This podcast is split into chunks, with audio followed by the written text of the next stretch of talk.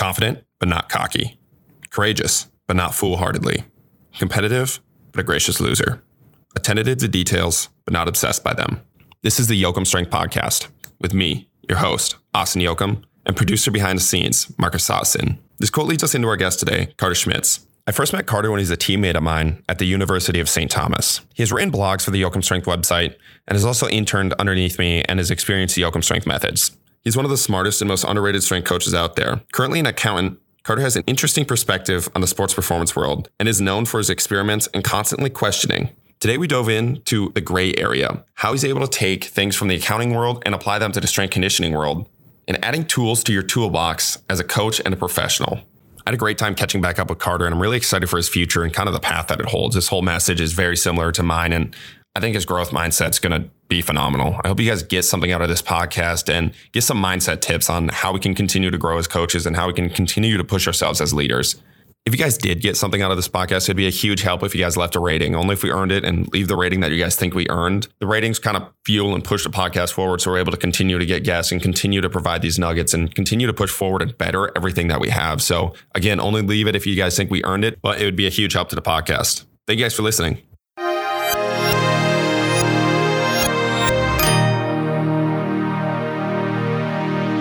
Carter, it's awesome to have you on the podcast. Yeah, I can't thank you enough for having me, my man. Yeah, so uh, su- super pumped for this. You want to tell us a little bit about your background and how you kind of got into the world of sports performance and where you're at today? Yeah, absolutely. So I grew up in a, a small suburb right outside Milwaukee. Uh, decided to come to the University of St. Thomas play football under Coach Caruso. Um, you know, also pursue an academic career.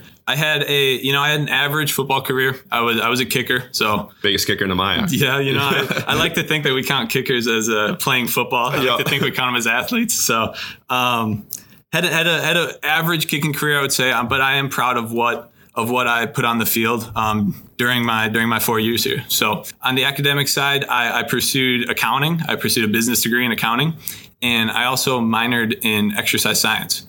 So that minor was probably where I found the passion of exercise science and the passion of strength conditioning. Um, you know, I also was blessed and and my dad was a PT and he was my strength coach in high school. And so I have some family connections there as well that kind of led me down down the rabbit hole of strength and conditioning. Um, but but so in college was where I really found my my true passion. I, I decided to finish out my accounting degree, um, and I'm now working as an accountant downtown Minneapolis. And I'm truly grateful for my job. I'm truly grateful for the experiences that I'm being given right now. But long term goal is I plan on entering the strength conditioning world. I plan on getting into into sports performance, into biomechanics, and and I'm really looking forward to that future. And I'm also looking forward to to the platform that that my current job is offering me as as crazy as that might sound, you know, you know, to probably think of of a CPA accountant getting his CSCS, but but I'm I'm, I'm proving everybody wrong, I guess, and, and we're going the the untraditional route for sure, and and I think it's just you know it's all the different experiences, the generalized experiences. I think it'll make me pay dividends in the long run. Yeah, um, we, we talked about it a little bit before the podcast, but being able to hopefully in the long run that gives you something to draw off of. Like in the mm-hmm. previous coaches podcast that we've had, some of the biggest things the coaches have said are the best books that they've learned from, the best information that they've got have had nothing to do with the strength conditioning field, but they're able to take that and spin that knowledge and then put it in. So maybe that's communication for you. Maybe that's running numbers. Maybe that's anything like that that just gives you that different perspective that makes you a different coach. So you're not always in that rabbit hole. I want to drive it back a little bit to what made you want to minor in exercise science in the first place? Where did that first like hint of, oh, I might want to do this come from? Yeah, well, like like I said, I had some family roots in strength conditioning. I got into training in high school and absolutely fell in love with the weight room.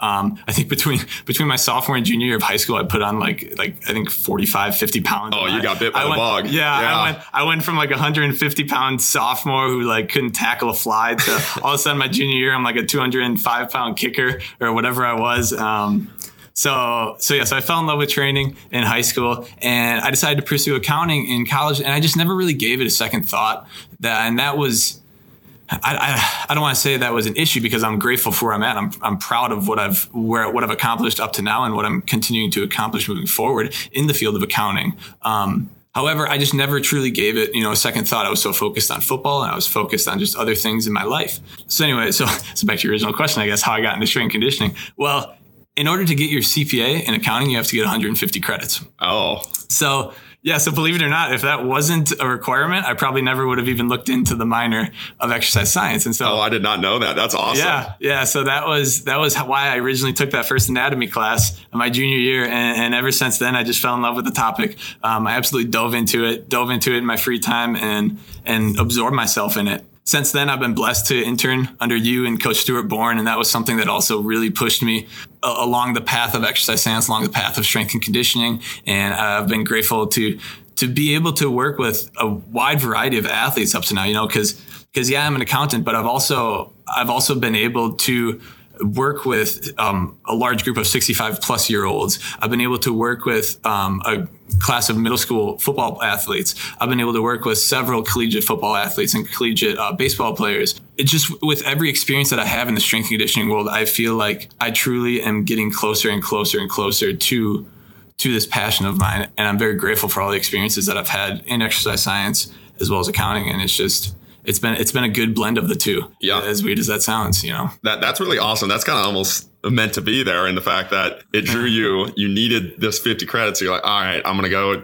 pursue this exercise science degree did your dad uh, so i want to talk a little bit about that dad influence did he mm-hmm. ever influence you and be like hey maybe you should do this hey i see i have a passion in it or did he kind of let you have that own path and was it just you witnessing what he was doing like ooh i might have some interest in that yeah it was absolutely zero zero part of him pushed me uh, down down the path of strength conditioning, down the path of exercise science. he was a PT by trade. He, he turned into a strength coach, into into an entrepreneur. But zero part of him pushed me towards exercise science. I just so happened to one day. I I literally remember the day I walked into my accounting. Um, academic advisor's office and he was like he's like oh how do you plan on getting to 150 credits and and i was like i, I have no idea i don't know i don't really want to take more accounting classes no offense and so i walked out of his office and i'm just like what am i going to do and i just was searching on the university of st thomas website and I, I saw exercise science minor 32 credits which pushed me to like 154 which i was like that's money that's perfect that's what i'm doing i had to take a couple semesters of 20 credits but i was like i was like i don't care i'm hammering down i'm gonna i'm gonna do this and and I'm so grateful that I did. That's awesome. Uh, last thing I want to drive a little bit back on about your background is uh, the kicking career. So I want to how how did you get into kicking and how did that become a little bit of a passion for you? And then what was kind of the mindset like? So I think a lot of people like you hear the conversation like, oh, I would it would suck to be that kicker for the game winning kick. Like, where does that mindset come from, and how do you work on all these things? Yeah, absolutely. So, I originally I was a soccer player at first. Actually, I grew up playing soccer through middle school, and maybe maybe that's where the leg comes from, I guess. And and I remember freshman year or whatever it was when they asked me to, hey, we need a kicker.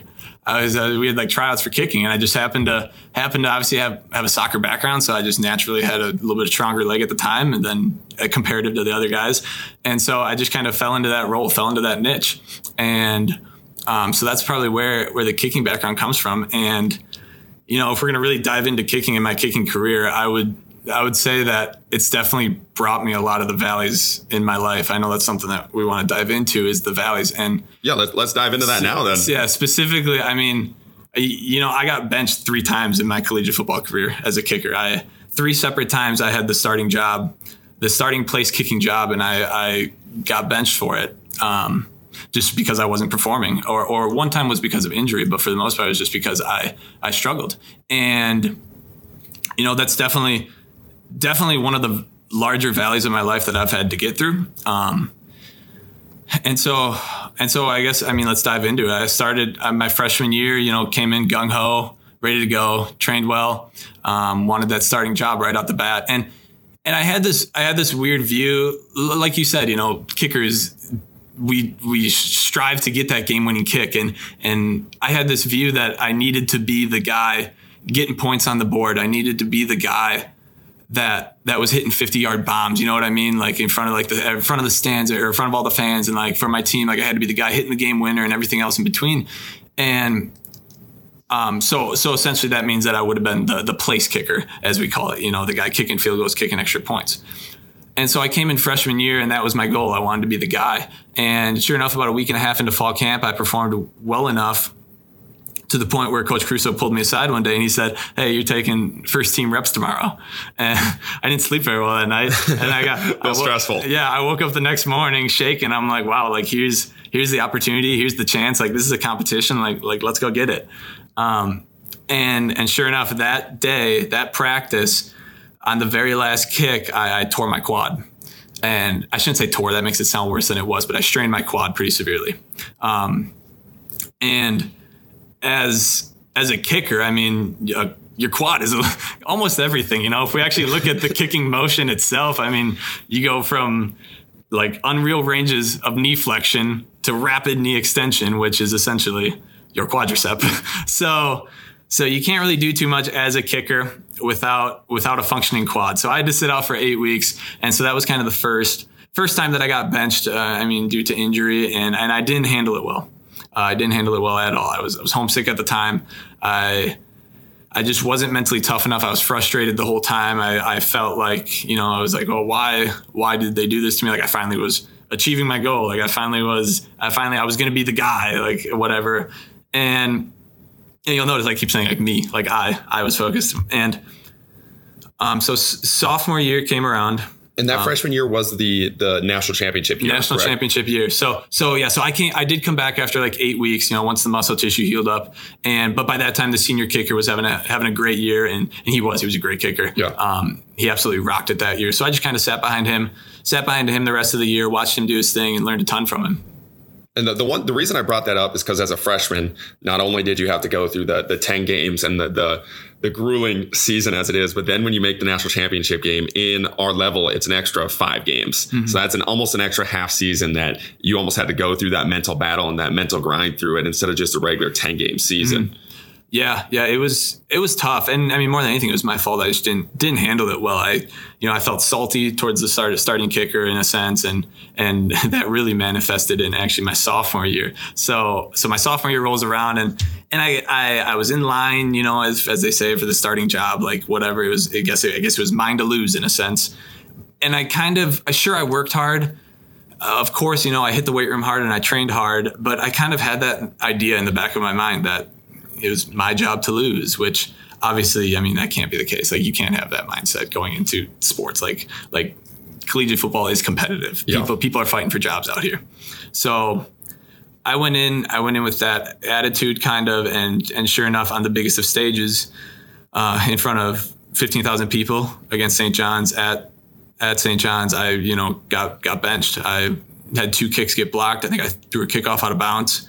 Um, and and one of the assistant coaches came up to me. He's like, "Hey, we're going with the other guy," and, and that was that was tough to swallow for me. You know, I, that was very tough to swallow. Um, I you know I had a lot of family there. You know, obviously in front of fifteen thousand people, and and and I felt sorry for myself again. And you, you'll notice the repeating pattern here of I, of of me, me, me, myself, and and so I finished off my sophomore year, rode the bench again and and felt just an unreal animosity towards the starting kicker, like it was his fault that I lost the job or something like that. And and, and for anybody for anybody listening that knows of who that starting kicker was, I guess I, it was it, Brian, you know, yeah.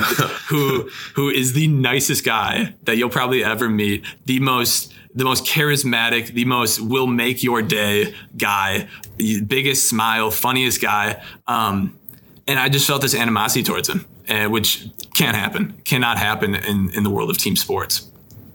And fast forward junior year, you know, now I'm going into it thinking, wow, it's a battle. Like I need to fight for my job.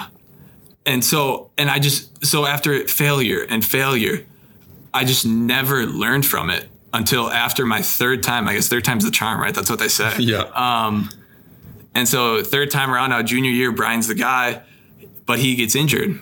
And so sure enough, I've been gifted this opportunity and and I let it slide by the wayside. Of course I failed. Like why wouldn't I? I didn't handle it well the first time. I didn't handle it well the next time. So I failed again. Like that's how it works. And um, so I got benched again. But that time getting benched, I really it started to click. Maybe it was the UST culture. Maybe it was Coach Caruso. Maybe it was the brotherhood, the family that we had that started that started clicking in my mind that like hey you got benched you got benched and you still have this role now. And because so that was kind of when i developed the the niche and the role as the kickoff guy. Yeah um you know it's not it's not a very sexy role. It's you won't see any stats when you look up carter schmitz. Um, you won't see any all conference honors any all american honors. But that was that was kind of the turning point for me. That third time failing where it started to click that like hey this is your niche this is your role and you need you need to do it to the best of your abilities. Like you need to take ownership of that role. And from there on out, and then going into my senior year, I really, it, it really hit. And maybe, you know, maybe it was being a senior year last time around, like everything for the team. But, you know, you say all the time. It, it's not about you. It never was. It's not about me. It never was. And that was when it really started, started to click it was so funny. It was just kind of like year after year, I dug myself into this deeper valley, this deeper valley, until finally, third time failing, it started to click, and I started to finally f- climb my way out of that valley.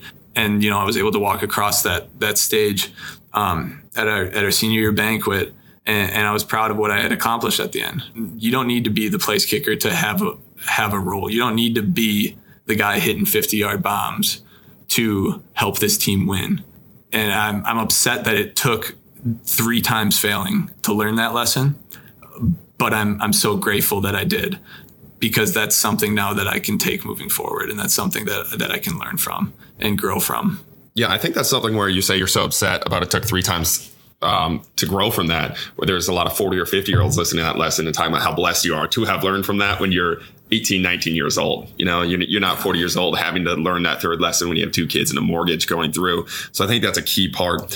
One thing I want to come back to is how did that mindset shift? So you talked about how was the culture and you're not really sure, but how did that mindset shift almost manifest itself and how you took ownership of that role your senior year? Was it you're coaching kids better, you were embracing the team better, and just performing your job better? And how did it holistically help you uh, as to perform your own job? So how did it help the team and yourself?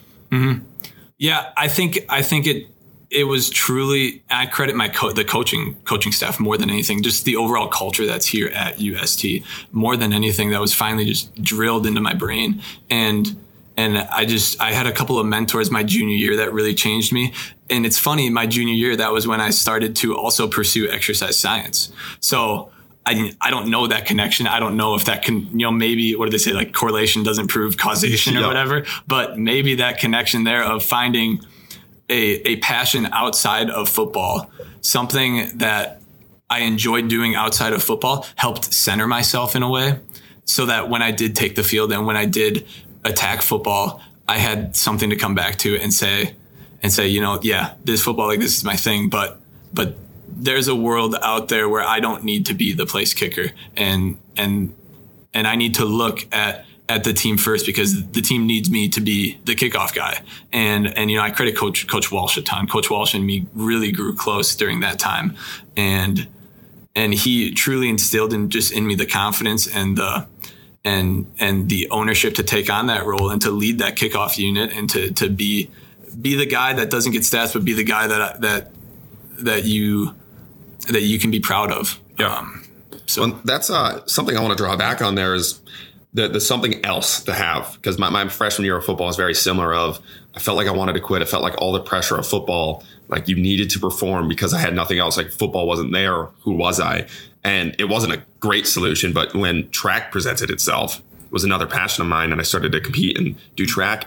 Next time I stepped on the football field, it was, it was a different feeling. It was like, all right, I can relax a little bit in the sense of if this isn't here, I have something else. And it would just allow me to do, do my job way better and just take that mental break. So I definitely think that's something there. And, and you know what that dives into is, is Game Changer, the yep. book Game Changer by Fergus Connolly of, of as an, you're an athlete, but you're not just an athlete. There's a world outside of that football field. There's a world outside of that football field, and you need to be confident in that world outside of football field. You need to be healthy. You need to have, you know, you need to be psychologically well. You need to have your life in order and then you can perform on the football field. It's not vice versa. And I, as I'm working through Game Changer right now, I have about 50 pages left of the book. I've been at this thing for yeah, like, it's a grind of for, a book. I've been at this thing for like half a no more than that, like three quarters of a year. It's it's a beast. It's a beast. Um, but as I read it, I can I can reflect back on that struggle that I went through and say, yeah, th- this this guy knows what he's talking about. Like athletes,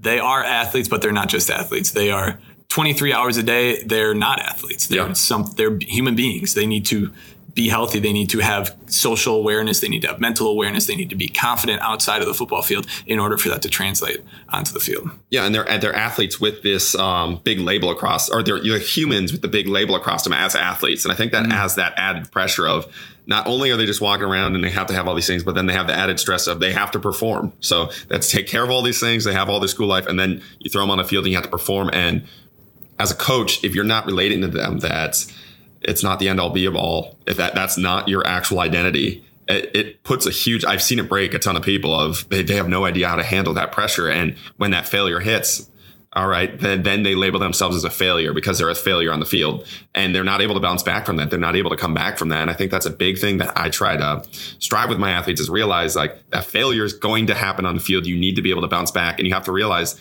it has nothing to do with the rest of your life. You're still a human. You're still accomplishing all these things and both of them interlay together.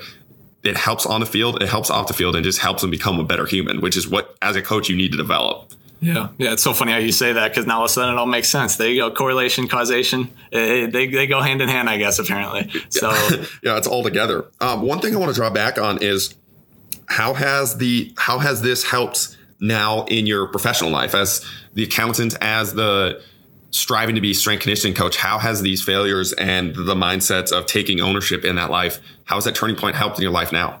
Yeah, absolutely. Big thing that I believe in is how you do one thing is how you do everything. I think that's absolutely crucial. I think that's huge to who you are as an individual.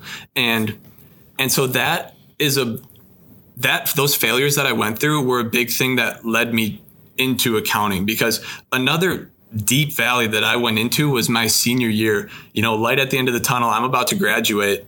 I already have accepted a job as an accountant I just found this new passion in exercise science, which is a, a, fork in the road. I mean, most people would view those two subjects and say they're not related, they go in totally different directions. And I would disagree with that person personally. But but nonetheless, that idea of it's not about you, it never was. That idea of how you do one thing is how you do everything. That's what that's what convinced me to continue the job, continue the life as an accountant because I was committed and and I'm I I enjoy working hard. I enjoy when I'm committed to something, I like following through. I'm not the type of guy to not follow through with that. And I was committed to this accounting firm. They've treated me well, and I owe them. I owe them my best. I owe them my how you do one thing is how you do everything. Like I owe them my hardest work. I owe them Carter Schmitz. Yeah. And so that was something that's something that I carry with me as I move through this phase of my life, I'm obtaining these experiences in the accounting field. I'm learning so much day to day. And it's something that I can carry with me and say, remind myself that, like, hey, it's not about you, never was. You know, understand why you are an accountant right now. Because in the, at the end of the day, it doesn't matter what you do, it matters why you do it. Yeah. Right. And my why is very simple it's three words to empower growth. That's it, like to empower growth, period. And I wake up every day, I go to work as an accountant. And while while I see the overall field of accounting as very black and white, you know, I see the overall subject matter of accounting to to not provide opportunities for much growth. And I'm sure we'll dive into that more kind of as we get into the gray area. Um, but that's something that I carry with me. And maybe that's, you know, helping a peer, or maybe that's putting a smile on someone's face, whatever it might be to empower growth in, in my organization, in my team, in my coworkers, so that, so that at the end of the day, I can walk out of that office and say, say, yeah, I, I helped someone else out today. Like I, I helped that person grow today. I helped myself grow today by by simply having a better attitude. I helped myself grow today by coming to work today and absolutely attacking the day and having a great day, getting stuff done and and and living by my why, living by my foundation. Yeah, that that's the, the the why part is super powerful because it allows you again. It's it's not what you do, it's not the situation that you put in, but it, it's how you handle that situation and how you're able to grow from it. So taking the situation of that black and white field that you aren't sure if you're passionate about, you're not sure if it's really what you want to do long term, and being like, all right, I can look at this two ways. Dread my life and hate every day I go to work and be like, fuck, like I want to be somewhere else. I want to be doing strength conditioning stuff. Or you can accept that fact and be like, all right, I'm here. What can I learn? How can I grow from this? And how can I help others while I'm here? And do it to the best of my abilities. And what that's going to do, and uh, one of my favorite quotes is work at the job you have for the job you want. Like work that hard at the job you have right now for the job that you want. Is it because that doesn't just happen? You don't just take the jump from where you're at to where you want to go. You have to earn it, and, and, it's all those connections together that are going to pay off long term. So I think that's it's super awesome that you're able to say that. Yeah, and and a few a few thoughts there. Um, first and foremost, you know, I'd be lying to say not a day goes by where, where those thoughts don't cross my mind. You know what I mean? Like some days are better than others. I, I have to constantly remind myself of my why. I have to constantly remind myself of, of, hey, how you do one thing is how you do everything. Attack what you're doing right now with the same passion that you would at, at 4 a.m. reading your book or at 4 at 5 a.m. lifting or whatever my schedule looks like that day. And so that's the first thing. The second thing, I, I, would guess a lot of people could probably relate to that. You know, I know a lot of people out there aren't satisfied necessarily with their jobs. And a lot of people out there get a job out of college and, and they're already moving on looking for the next thing. And trust me, I'm right there with you. But at the same time, you need to understand what you're doing right now. You need to do that to the best of your ability. Yeah. Because by doing that, you're going to be able to pay dividends in the long run. You know, I we were talking about before the show. I definitely consider myself more of a generalist. Um, I know we were talking about the book Range by David Epstein, absolutely huge book. Love the book. Um, but he he talks about by developing a breadth of experiences, a breadth of knowledge, you will achieve more in the long run because as you de- as you further grow your foundation, once you do choose to make a right turn and narrow your path, you will be able to grow on all of those experiences that you've had and all of those different learning opportunities that you've been given. And further, one thing I believe is that is that even if you're doing something you don't want to do, you need to attack it to the best of your ability because that's how these learning experiences become uh, become tangible and become usable. But then another thing that I believe is that is that the the bigger your breadth of knowledge and experiences, the the higher your mountain becomes. And essentially, you know, your mountain is your growth. Your mountain is navigating the gray area. Your mountain is how high can you get up that mountain? Because we all aspire to grow. We all aspire to become better individuals at whatever passions consume us.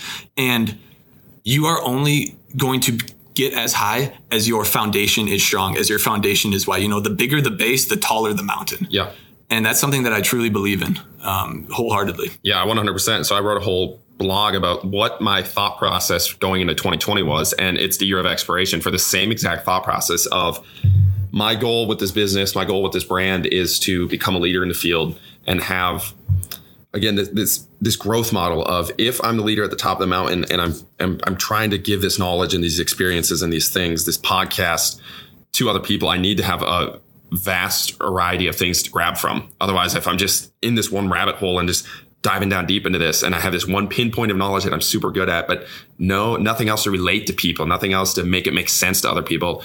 To me, like you said, that, that that's not going to work. That, that that foundation, you're not going to be able to climb higher than if you had just dove deep into that one specific spot. Yeah, no, absolutely, absolutely relate to that. And one thing, one thing that that David Epstein talks about in range is he talks about professional athletes, how specializing is is really not the norm and how the majority you know you look at like Roger Federer who played I believe it was soccer like for the longest time before transitioning into tennis and obviously now he's like the best tennis player to ever play the game. I don't yeah. know tennis that well, but I, I, know he's up there. And that story of of not specializing early is so much more common and should we should be viewing that as the way. We should be viewing that as the key to growth and and not the the Tiger Woods story of playing golf since he could pick up a club and practicing for hours and hours and hours and hours every day. He's kind of an outlier, you know what I mean? And and so I truly would consider myself as more of a, a gen on the generalized side of things. Um, that being said, you know, you got to navigate the gray area and understand specialization needs to occur eventually. You know what I mean? Like you can't just generalize your whole life. Otherwise, you're never going to climb that mountain. You'll be average at everything. Exactly. So there comes a point in time where that generalization needs to turn into specialization and you need to take all those experiences from your generalized world into your specialized career subject matter knowledge base whatever that whatever that is whatever that becomes that specialization becomes yeah and that's i, I love that point I, I refer to it as with my athletes and then with other coaches, it's two separate things, but having tools in your toolbox. Mm-hmm. So I think what a lot of athletes struggle at is again specializing that sport let's say and then they have no other tool and they're repetitive they're repetitive they have no other action so for athletes it's giving them tools giving them different movement patterns giving them different things that they haven't had before mm-hmm. so they add another tool to that toolbox and then coaches and professionals it's what are your tools in your toolbox because a lot of coaches are like I got a, I got a hammer. Like I'm really good at this hammer, and uh, I'm gonna smash everything. Mm-hmm. Like, well, maybe if you took 10 minutes to realize that other side and you picked up that saw, you could cut that board way easier than trying to smash through it with a hammer. And this is where you see a lot of in the strength conditioning world, like people having a pissing match for no reason because one person has a hand, well, they each yes. have different tools in their hands and preach, man. Taking preach. that deep breath and realizing all right, like there's good here, there's good here. Let's use these tools for when it matters. Absolutely. And that's, I mean, that is the gray area. Yeah. Like, do you want to describe the gray area and dude, dive in? I would love to more than anything. So the gray area is is essentially it's essentially the area in between two opposing ideals. And it's the area in which two opposing ideals can come together to mold one interdependent viewpoint that's going to be stronger than those two opposing ideals viewpoints are separate. And in summary, that's what the gray area is.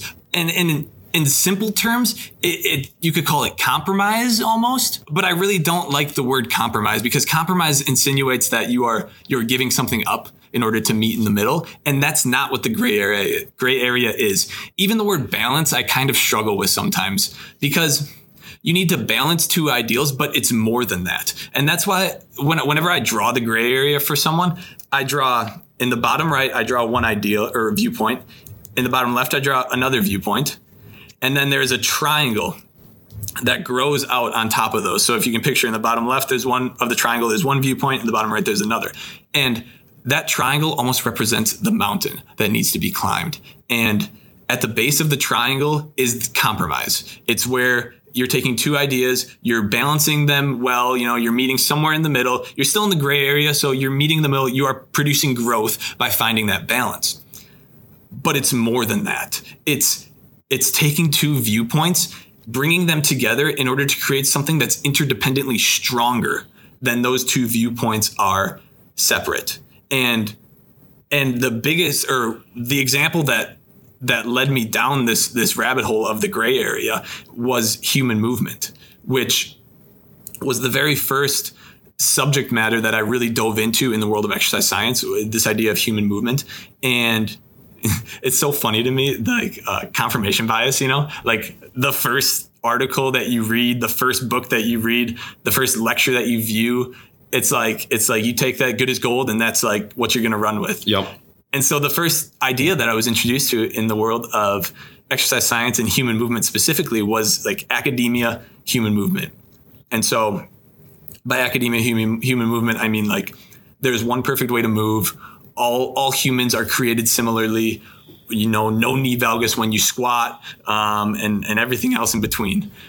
And so that was the idea that I, I took and I just basically ran with. And I said, I said, "Oh, that's the idea. That's what we're going to go with. That's the viewpoint." And I never even bothered to find the opposing viewpoints, you know? I would go home and research, and it's so easy in our informational world today to like find an article that that furthers your idea and furthers your viewpoint. So, I I would go home and I would say, "Okay, I would type into Google, why you shouldn't perform squats with knee valgus. And of course, you know, articles pop up that say, oh, here's why you shouldn't have knee valgus when you squat. And I just kind of continued down this narrow pathway in a sense. You know, we talked about earlier about generalizing and having a, a breadth of knowledge. Well, I was doing the exact opposite. And I was saying, oh, here's the viewpoint, and I'm going to just run with it. But if you have a narrow viewpoint, if you if you have a narrow knowledge base and a narrow uh, uh, breadth of experiences, your mountain can't be tall. Your mountain is limited to the amount of growth that you can experience because of that narrow base that you are creating. And and so I'm very grateful to have that internship with you and and specifically um, Stu, Coach Stuart Bourne is is a role model to me. He's a mentor to me, and th- there's nobody out there that I know that navigates the gray areas of strength and conditioning and, and of just life for that matter better than Stu. He's unreal. He takes in all the information that he can, he absorbs it all, and then he interdependently molds it all together into Stuart Bourne and portrays it into his athletes programs, into his his communication style, into his leadership abilities and everything else in between.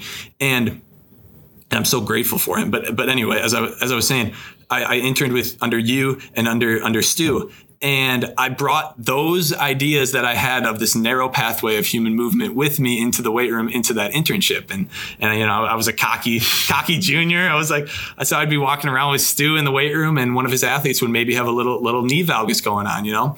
Uh, I would say to Stu, I'd say, Stu, don't you, don't you want to fix that? Like, isn't that something that we should be fixing? Because up to that point, that's all I knew. Like, that's, that's what I was taught in the classroom. That's what I furthered as during my own research. And and Stu would just fire back at me. He would say, "Well, why? Why should we fix knee valgus?" And I would give him, you know, the textbook thing that I just read earlier that day of like, well, get rid of knee valgus, more glute activation, um, you know, better transferring of force up the kinetic chain, blah blah blah. And he would and he would continue to push back, and he would say, "Well, why? Like, why does that matter?" And until and he would explain to me the opposing viewpoint to that. He would play devil's advocate, and he would say, "Well, do you know there's a viewpoint out there that believes slight knee valgus is actually okay? There's a. Have you ever watched James Harden?" shoot a three. Have you ever watched Kevin Durant take a free throw? He has extreme knee valgus going on. Or we got the dunk contest coming up. These guys, if you watch carefully, there will be slight knee valgus going on as they take off for their jumps. And it makes sense biomechanically if you think about it, because slight knee valgus is going to cause you to be able rotational to, humans. Exactly, exactly. I mean, slight knee valgus, valgus is going to be able to allow you to create a stronger glute activation actually with that slight abduction into external rotation. But um, but nonetheless, so Stu introduced me to this opposing viewpoint, and initially I just absolutely wrote him off. I was like, I was like, no, Stu, you don't know what you're talking about. I, would, I thought that about a guy who's got way more experience than I have and is way more knowledgeable than me. But uh, through you know months and months and months of conversing with Stu and becoming closer with Stu and understanding his ideas and his viewpoints, I mean, I mean, he's a mentor to me. I mean, we're so close, and I'm so grateful that he took that he was patient enough with me to help me grow.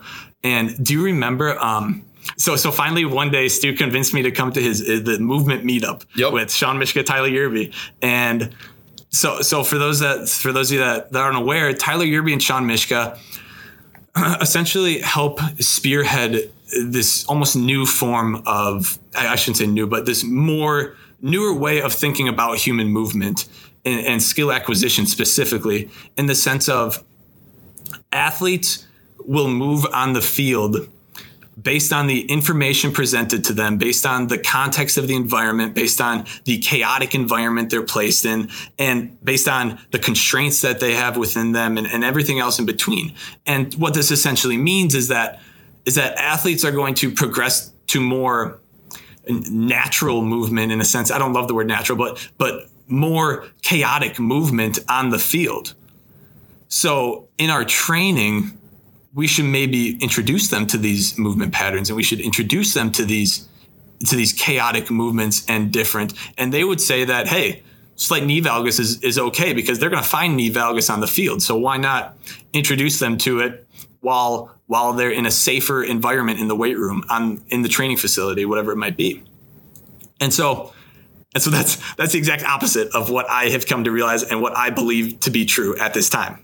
So nonetheless, I went to that movement meetup and you were there as well. And we were there for, I don't even know, like four or five hours. We were there till like one in the morning. It, it was, crazy. It was, it was ridiculous. And, and I'm an early bird. I, I wake up every day at 3.45 a.m. So this, this was like way past my bedtime, like not even close. I was, I was it was like, I, I, I was so locked into what they were teaching and I wanted to absorb all the information that I could. And, and I walked away from that, that movement meetup with my brain absolutely rattling because you know, I, am a very type A guy. I'm an accountant. I enjoy finding the correct answer. Like I believe like there needs to be a correct answer, right? Like there there has to be. In the world of accounting, there is a correct answer. Like there there's a little gray area here and there. Um, you know, there's some principles based and, and there's a ton of ethics involved and all of that. But in the big scheme of things, there's a book that tells you how to do it, and that's what you need to follow.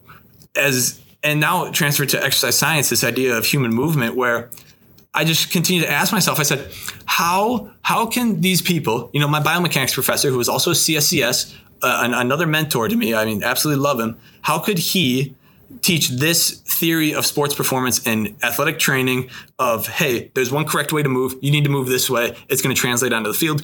And, and these people teaching, no, there's not one correct way to move. We all move differently. You're going to find chaotic positions on the field, so you should train chaotically and you should train different then each individual should train different. And I just could not wrap my head around the fact that there were these two opposing viewpoints, but they're in the same profession and they both can find success in training their athletes. I couldn't wrap my head around it until until finally i mean just just thinking about it for hours and hours and hours and researching both sides of it it finally dawned on me one day and i don't remember exactly where i was when this happened but like i wish i could remember like the light bulb moment when it clicked but i just thought to myself why do I need to pick one way or the other? Like, why does there need to be a correct answer to this? Like, there does not need to be a correct answer. I don't need to pick what what Tyler and Shawn are doing. It works great for them. They're so successful with it. I don't need to pick what my biomechanics professor is doing. He's, you know, unreal successful in his, in his own ways. I can do what Carter Schmitz wants to do, and I can balance these two ideals. And not only am I going to balance them, but I'm going to mold them together into one interdependent ideal that uses both sides of the argument and then creates a program and trains my athletes in a way that uses both ideas, both viewpoints, and molds them into something that's going to be stronger than the two are separate. And that, and thus that process of trying to find that interdependence that process of of trying to find the balance and find that ideal uh, in between per se is what's going to push you up your mountain what's going to push you up the gray area what's going to cause cause growth in in yourself in in your athletes in whoever it is that you work with yeah and i think that's one thing with your program then too is it's something that you have a stronger belief in too because it's how you mm. have put this together and Absolutely. when you believe in a program it's going to be so much more powerful than I saw this online. I'm going to do this. I'm just going to lay this out for you. But now, now this is what you believe in. And if you believe in it and your athletes believe in you, like that, that's set up for success right there. Yeah. And then another thing that I want to dive into is is kind of the rabbit hole mentality that that you brought up is you think you're right and then you research a bunch of stuff that tells you you're right. So obviously you're right, yeah. you know. And this is something that I struggle with, especially with a lot of young strength coaches, a lot of guys getting into the fitness world, the diet world specifically, mm-hmm. is something works for them and then there's millions of research things that tells them they're right over and over and over and over again. And it's that feedback loop. And I struggle with trying to break people out and tell them, all right, we got to see a bigger picture. Mm-hmm. One thing, and this is intermittent fasting. I'm, I'm going to go into this little bit of rabbit hole of intermittent fasting works. I know there's benefits to it. It's great. Mm-hmm. And this is the intermittent faster will be like, yeah, everybody do this is best. Look at all my research, this type of thing. And then I'm working with a 350 pound person that has a terrible emotional relationship with food. And their answer to that is, um, intermittent fasting. Like that's the only solution. And this is where I'm like, we got to see as a field, as a profession, as people that are trying to help people. So you said it's not about believing in one or the other. It's about getting to your goal. It's about finishing that race. It's about getting that person healthy mm-hmm. and not believing in a black or white and pushing your agenda onto that person. Intermittent fasting, I promise you, is not going to work for that 350 pound person. They have a terrible relationship with food and we need to cure some of these emotional things before we go forward with some of these things.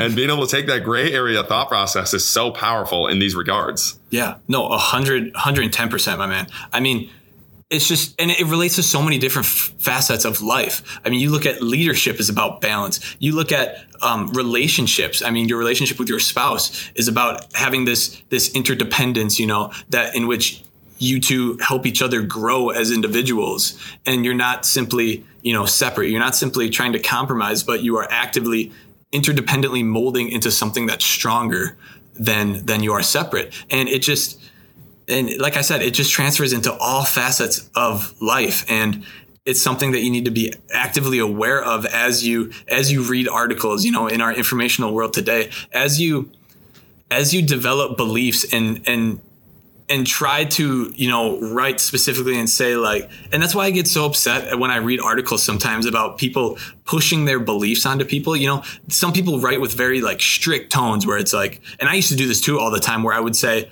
you have to you must as opposed to you could or you may want to or something along those lines. And it's just it's the gray area is where you're going to find growth. It's that balance between ideals is what's going to lead you up your mountain. It's what's going to cause you to need to to further understand the subject matter and the spectrum in question. Because without that understanding you're not going to be able to think critically. You're not going to be able to to give an active thought into creating that interdependence.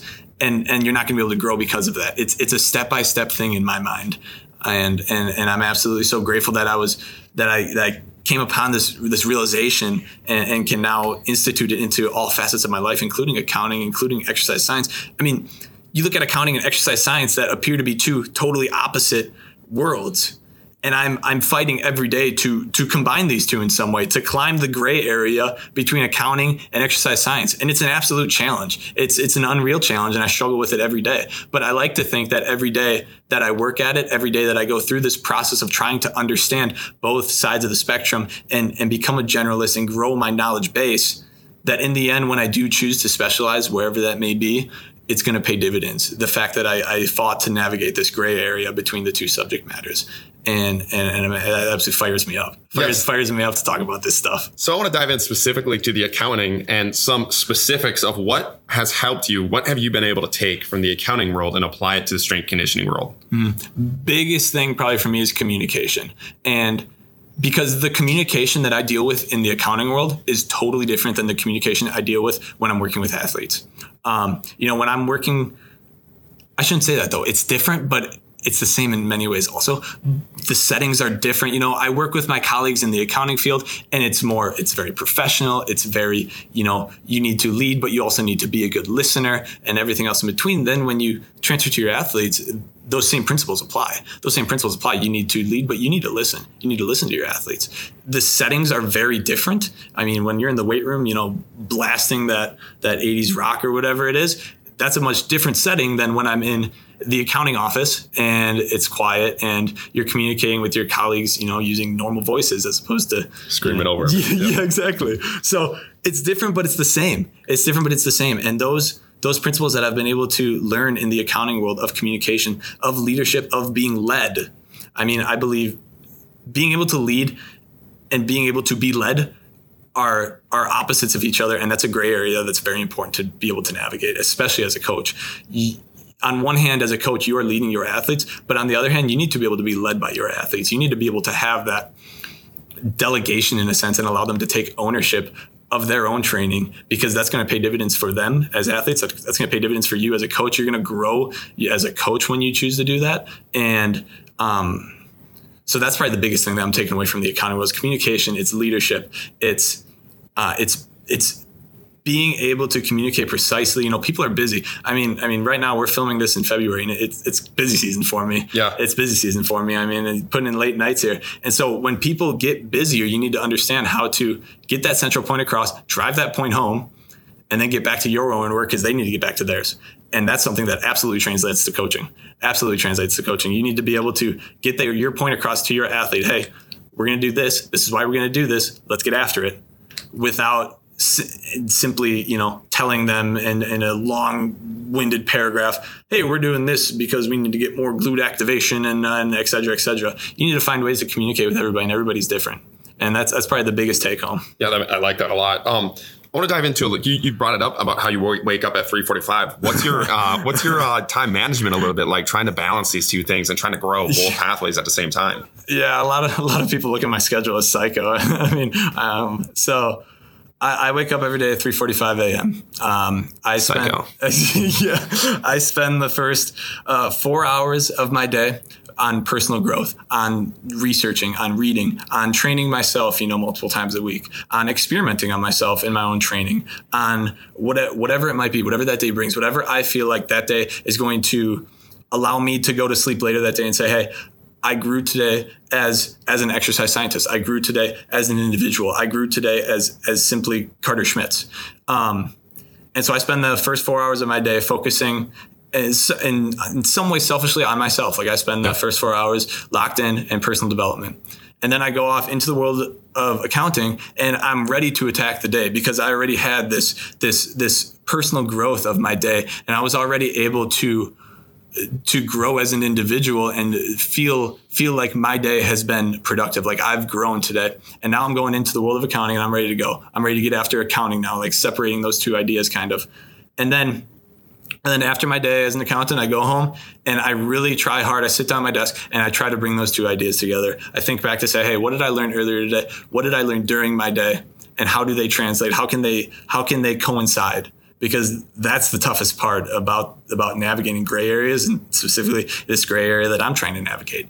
Um, and are you journaling that? Are you writing that absolutely. down? Yeah, absolutely. Love writing. Uh, love writing. My, my Google Drive is, is filled filled with things. Um, and I mean, just day after day. So I love writing, and and there are things that I like. I like going back to and reading. I probably don't do it near enough. Is is sometimes I feel like you know I I write every day. Like I write you know multiple times a day whatever it might be but you never go back and review those things that's probably something i need to i need to get better at yeah i like that um talking about bringing this back a little bit to the the the, the personal growth development and that those four hours, what are key things that you're doing during this four hours? You mentioned like working out and that type of thing. Are there any other like key traits that you do during that four hours that you're like, I need to do this every day or at least once a week, something like that, like to get really get me going, really sets mm-hmm. my mind right. Yeah, I, have I've got into more. I've gotten to meditation more. I mean, I love reading. I absolutely love reading. They really. You started a 5 a.m. book club. 5 a.m. book club. Yep. Everybody join on in. Let's see it. Join in. I mean, and it's so funny though because a lot of people, you know, call it psycho, like 5 a.m. book club, but it's it's just what works for me. Like like I I learned my June. I started this my junior year of college, which a lot of you know college students would look at as very very psycho. But it was just I found that was when I was most productive. It was, and it's not something that I push onto other people. You know, you need to to understand. Uh, your athletes and the people that you lead, like what works best for them. You know, this past summer I worked with some athletes, and um, and no, they they didn't want to get up at 6 a.m. and train. Like, yeah, I wanted them to get up at 6 a.m. and train, but they would not have been as productive if we trained at 6 a.m. So we trained at 3 p.m. because that was what worked for them. And they were awake, they were ready to go, ready to attack the workout. And so, so yeah, I talk about I get up at 3:45 a.m. This is the way I do it. This is my schedule. That doesn't mean it's going to work for you. You know what I mean? You need to find find your own way. That's just when I feel most focused. Um, but so the question was, what what do I fill that time doing? Essentially, like, yeah. what do I prioritize? I prioritized uh, reading, and then not just reading, but also then uh, tr- thinking critically about that reading. I think that's a big missing piece. Is that as you know, there's a lot of people out there that enjoy reading.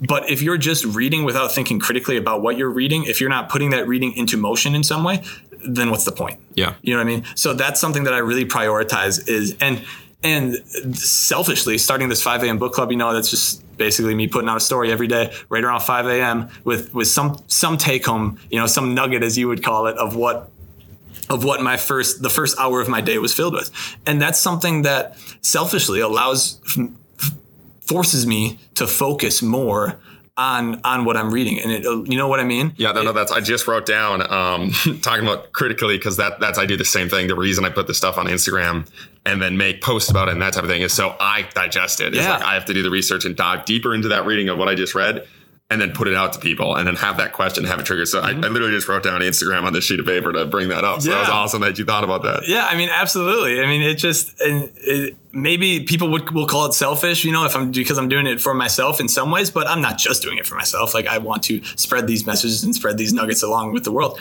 into the world but in a sense like it helps me stay focused and it helps me think critically and and when i'm when i'm posting this 5 a.m book club every day like i'm not just posting it to post it. Like I'm posting something that I truly feel hit me hard and that that I'm going to take with me into my day of work and into my day of training. That's going to to help me at the end of the day think back and say, hey. What I read this morning was that something that that I portrayed into the world. Was that something that that I was able to relate to my day? Um, and I, th- I think that's very important to do when reading. So that's probably that's probably a big a big piece of my morning that kind of goes that, that's a little unseen in, in some ways. Yeah, I like that. So something that I set up for my my 2020 day is at the start of every day, right? Um, big picture stuff that I want to accomplish. Um, three things that I want to win before noon. So that's something that I stole oh, from. Love that. Yeah. So so some billionaire. I'm not 345. I'm not like this. I'm Dude. more like a, a 6 a.m. guy. I'm much more of a night owl. That's when my brain's rolling. Uh, um, Yoakum, owls. Yeah, the owls. Yeah, we're training at night. Uh, and then the last thing is that, and this is when I come back to the board in my gym is is what did I learn or something to learn that day. So either I'll write it up of I have something that I want to learn and then I'll come back to it. But just writing about that something just mm-hmm. to confirm in my head like all right you have done something today. Like you say, you keep bringing it up. Like I have grown Carter today. I have grown Austin today and who I am.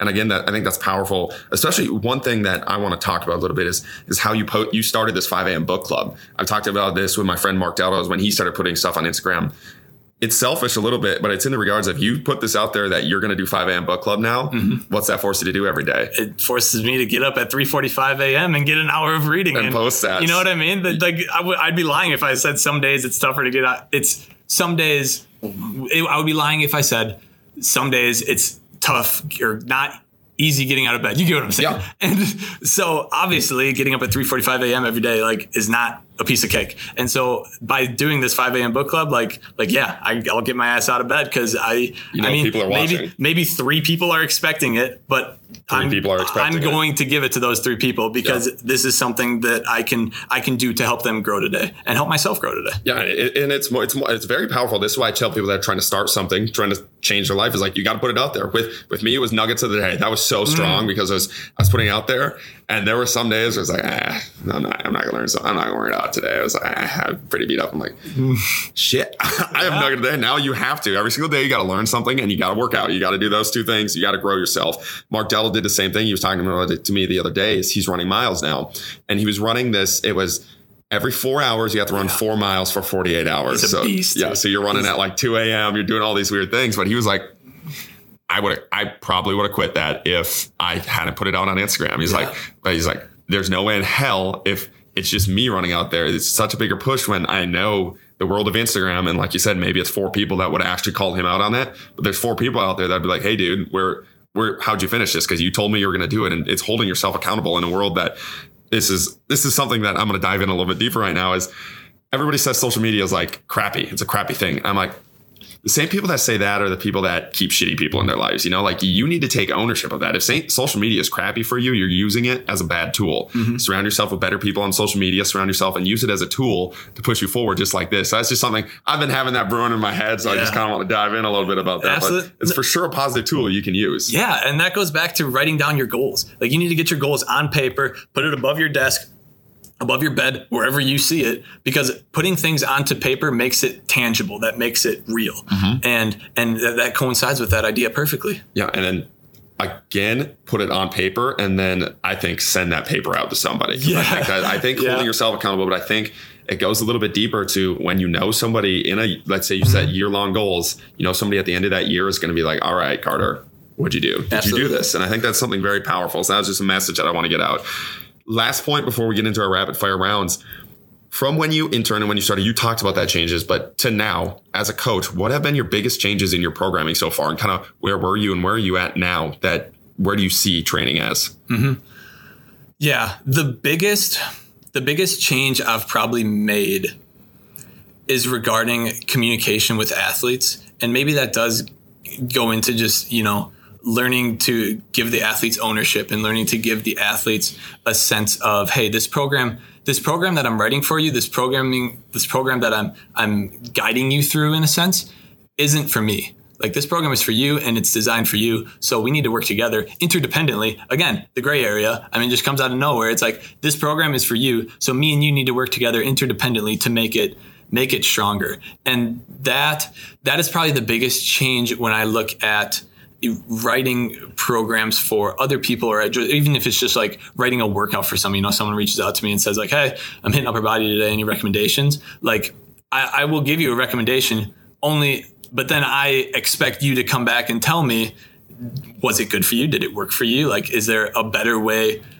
to to to do that next time you know what i mean? And so that's a big piece that's changed in regards to training other people. In regards to my own training it's it's a lot of experimentation. Yeah. it's it's a lot of you know it's like we just talked about how social media is it's positive. It's not negative. I'll see something on on social media because that's kind of the way information spreads these days. And i'm going to try it myself and i'm going to say is this something that i can institute into my own programs? Because and again it goes back to this idea of interdependence of of I'm in a sense relying on not relying is the wrong word, but I have this mutual dependence with other people in my in my world of social media and those that I communicate with in my network of hey, I like your ideas. I'm going to combine them with mine and I'm going to move up my mountain. And by learning your ideas, by learning why you're doing that and posting that on social media, I'm growing my mountain, increasing my potential for growth.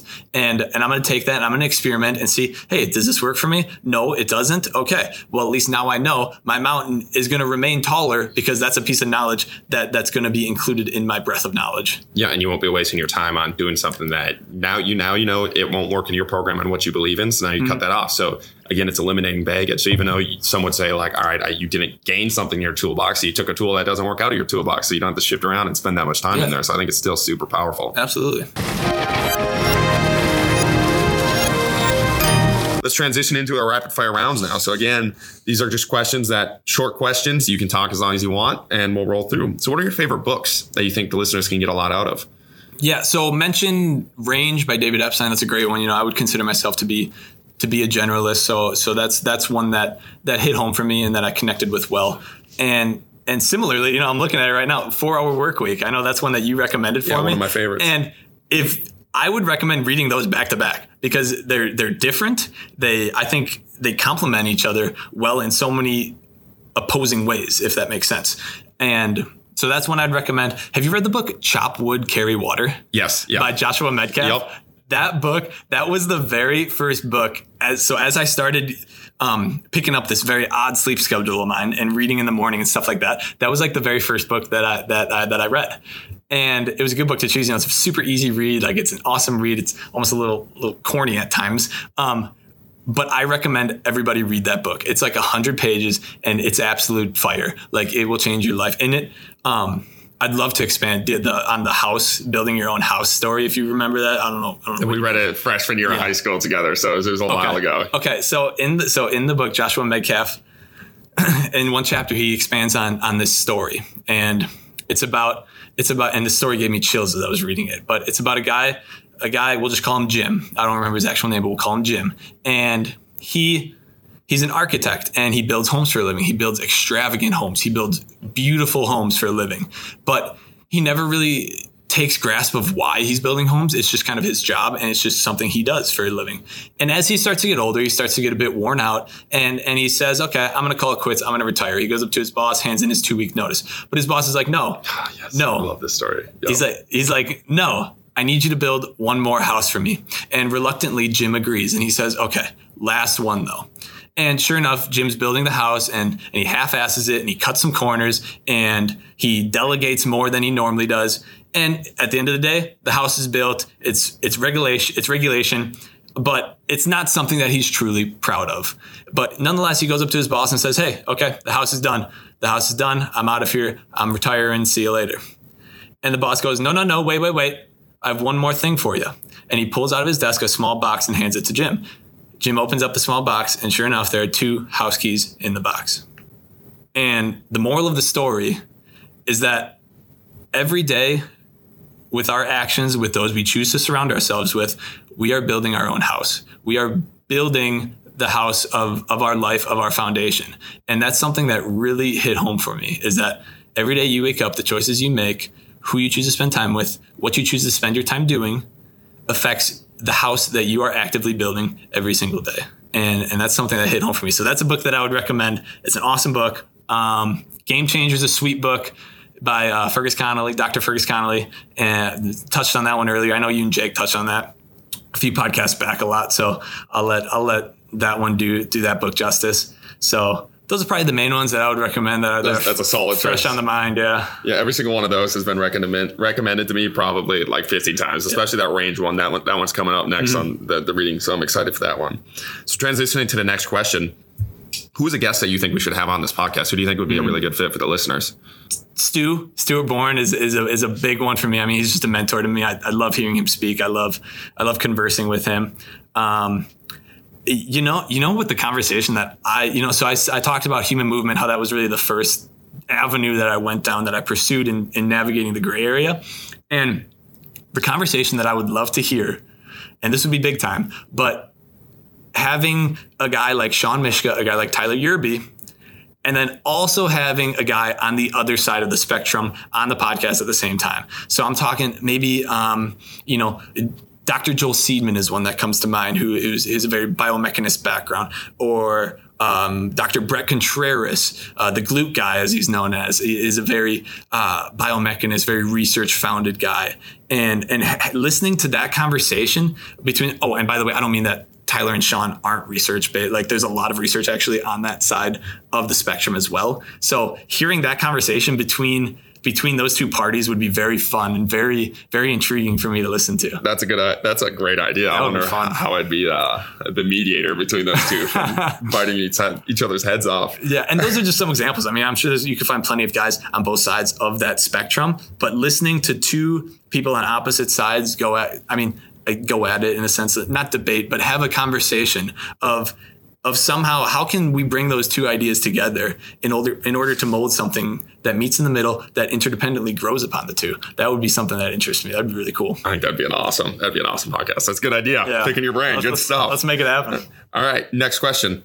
What's next for you? And I think this question applies more to you than any of the previous guests. So I'm excited to hear the answer. Mm-hmm. Yep. So I'm actively right now pursuing my CSCS. I'm in the middle of of working through the study material and, and get my CSCS. Um, I'm, I'm looking forward to going to grad school in the future, but I really don't. I don't really have specific plans for it. I plan on going right now as in 2021, but right now I'm locked into accounting. I'm locked into my day to day, what I'm doing right now to try and grow in both realms of the world that I'm that I'm passionate about, that I'm pursuing per se. Um, and so right now, I'm really taking it day by day. I'm growing each and every day. I have plans to get my CSCS. I have plans to go to grad school in the future. I have plans to dive into the strength conditioning world and, and get into strength and conditioning. I would love to become a professor someday if I if I can navigate all the academics that come with it. Um, it really, in the end, in the end, I have ideas, I have passions, I have dreams I aspire to be, but in the end, I want to empower growth. And and wherever that comes about, if if that is in the accounting world, which it very well might be in the future, who knows, then that's what we're going to be where I stay. But as of right now, it looks like I'm trying to transition into more of a CSCS, into strength conditioning, into becoming a professor and, and affecting people's lives in, in this realm of the world. And, and I'm really looking forward to doing that. And I think that that by attacking this subject matter head on, just like I am accounting, just like I did my academic career in college, and, and just like I did you know, football dating back to my junior year once I learned from all those failures. You know, it's funny how these conversations always go full circle somehow.